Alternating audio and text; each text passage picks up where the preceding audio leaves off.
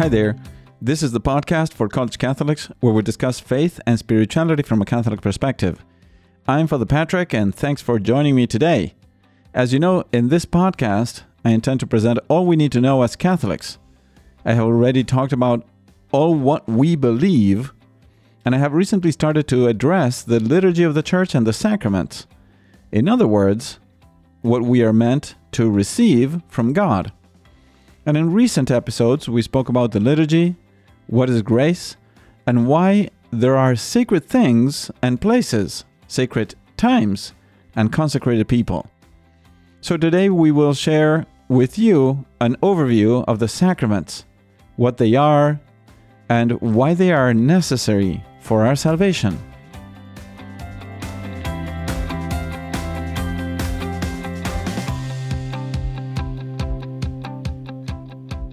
In the Gospel, we read how our Lord one day was walking through Samaria and stopped in the middle of the heat of the day and sat next to a well, waiting for a Samaritan woman to come, and so opened her eyes to the faith.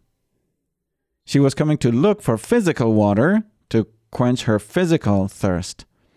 But our Lord offered her a spiritual water that would bring eternal life with it. So we read in the Gospel of St. John, chapter 4, verses 13 and 14. Jesus said to her, Everyone who drinks of this water will thirst again. But whoever drinks of the water that I shall give him will never thirst. The water that I shall give him will become in him a spring of water welling up to eternal life. And during the Last Supper, when Thomas asked, Master, we do not know where you're going. How can we know the way? We read that Jesus said, I am the way and the truth and the life. No one comes to the Father except through me. And this is in the Gospel of St. John, chapter 14, verse 6. The first example, we see how our Lord will give us a certain gift, a certain wellspring or a life that will be in us and reach up to eternal life. And in the second example, Jesus reminds us that he is infinitely more than a simple teacher. And therefore, religion, the Catholic religion, is much more than just a teaching or a philosophy. It is an interior life given to us to live. It is the truth and the way to go to heaven.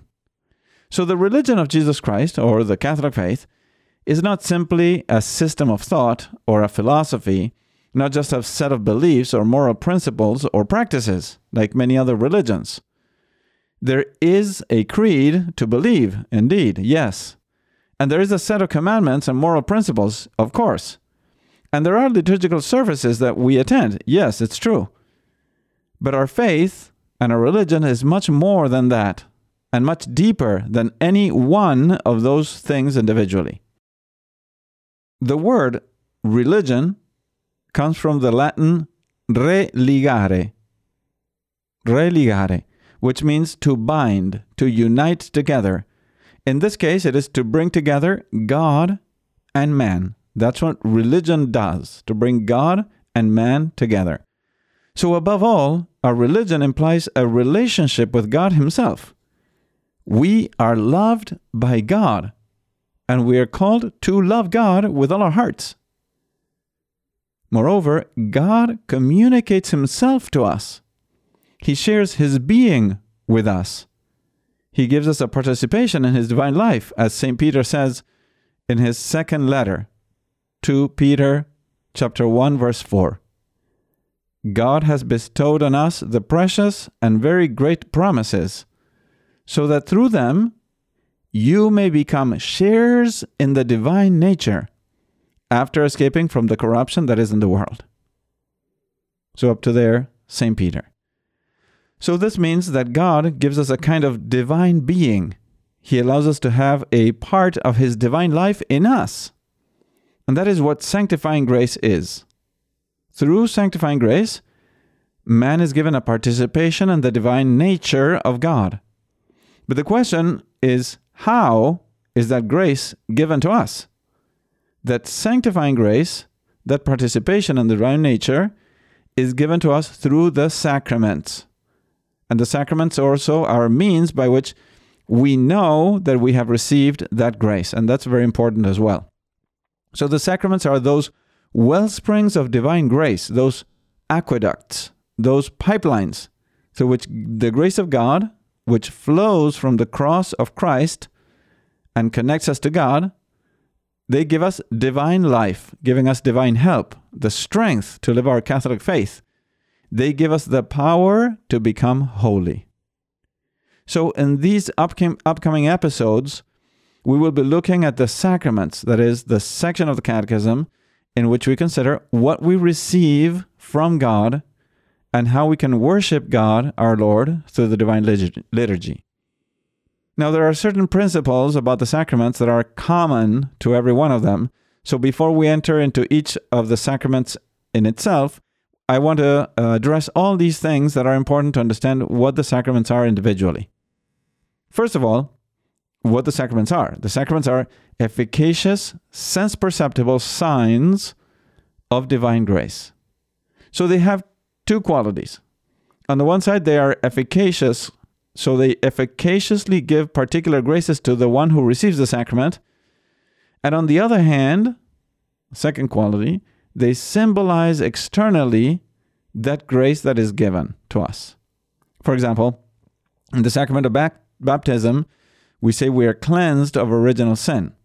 And that cleansing is symbolized by the water poured on the person. And we use water, Jesus Christ used water because water is typically used for cleaning or bathing. So it symbolizes externally the cleaning and the bathing or the cleansing from original sin. A second aspect, or another aspect of the sacraments, is that they are necessary for salvation as a whole because they open up they open us up to eternal life and they enable us to live out our faith. The compendium of the Catechism of the Catholic Church puts it very clearly in number 230. We read, The sacraments, even if they are not all given to each of the faithful, are necessary for salvation because they confer sacramental grace, forgiveness of sins, adoption as children of God, confirmation to Christ the Lord, and membership in the church. The Holy Spirit heals and transforms those who receive the sacraments. Up to there, the compendium of the Catechism. Another aspect of the sacraments is that they are seven. Seven sacraments, because Christ established seven sacraments. Neither the church nor any human being can create a new sacrament or can take away any sacrament. So we cannot add nor take away any sacrament because the one who can do that is only Jesus Christ, who is God. There will be seven sacraments until the end of times. And those seven sacraments are baptism, confirmation, the Eucharist, penance or confession, anointing of the sick, matrimony, and holy orders. So, as we just said, another aspect of the sacraments, and it's common to all of them, is that they are instituted by Jesus Christ. Because only Jesus Christ, who is God and man, can institute such, such channels of grace by which God promises to give us his divine grace. No mere man can invent a sacrament, nor change its essential elements. Only Jesus Christ establishes and institutes, we say, the sacraments and determines the essential elements that make it a sacrament. And why is this? Because the sacraments have to convey a particular grace, and the one who gives that grace is God. And therefore, only God can make that connection between an external symbol or action and the grace that is given, right? So only God can establish that connection permanently and forever. Another aspect of the sacraments, of every sacrament, is that they all have two elements by which the sacrament is made or created or accomplished, let's say. They have a certain matter and a certain form. That is an element of this world, the matter, which with which the sacrament is performed, and then a form or some words and gestures which explain and give meaning to the sacrament. For example, in the sacrament of the Eucharist, the matter is bread and wine, and the form are the words of consecration pronounced by the priest. So both the form and the matter of every sacrament were established by Jesus Christ, and the church has the authority to indicate what the proper form and proper matter must be for the sacraments to be valid, but they are instituted by Jesus Christ. If any person or priest chooses to change either the form or the matter, the sacrament can actually be invalid. In other words, even if externally it might look like a sacrament that was celebrated, it might not be a sacrament at all. That would be the case, for example, if in the Eucharist or in celebration of the Mass, instead of wine, a priest were to use grape juice, and instead of bread made from wheat, he were to use some bread made from uh, some other thing, corn or or rice, right? So in that case, the Eucharist would be invalid because the matter is not the one that Jesus established. Another element common to every sacrament is that they are efficacious by the power of Christ who works through the same action that is performed or through the same sacrament. Regardless, they are efficacious regardless of the devotion either of the celebrant or the devotion of the person receiving the sacrament. That is what we mean in the, the tradition of the church by the expression ex opere operato. So the sacraments are efficacious ex opere operato. Or, in other words, they are efficacious by the action that it, the action itself that is performed. It is Jesus Christ then who acts through the priest. So, for example, take the case of confession. If the penitent confesses his sins and has the uh, repentance and resolution of amendment, and the priest gives the proper absolution, those um, sins will be forgiven. Even if the priest is not holy, the sins of that person will be forgiven by virtue of Jesus Christ, who is forgiving that person from their sins through the priest's sacramental absolution. And this is why we ought to go to receive the sacraments for the sacraments themselves and not because of the sanctity or the power or the popularity of the priest, right? So we look in the sacraments and in the church for Jesus Christ and the graces that he gives us.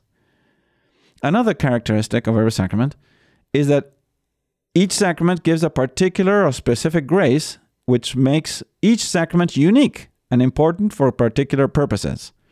That's what we call the sacramental grace proper to each sacrament. As an example, the anointing of the sick gives us strength in the moment of suffering, and the sacrament of matrimony unites the spouses for life and gives them and gives them graces to fulfill their duties as parents.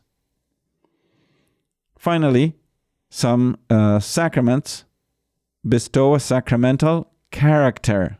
Only some sacraments, but they bestow a sacramental character. Character is an indelible seal on the soul of the person receiving the sacrament.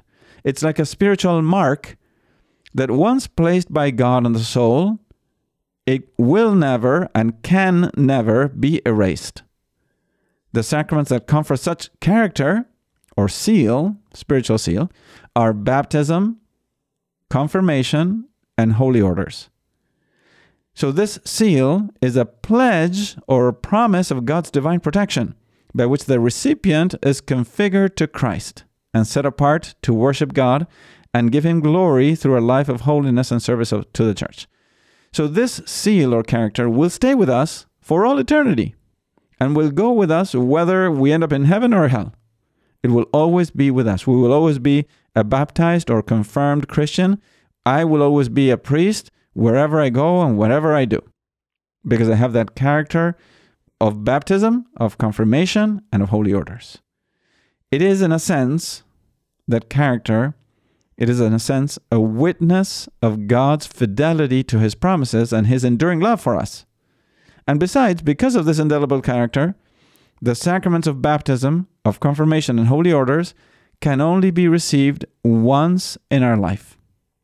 And the fruits of those sacraments cannot be eliminated by any human power.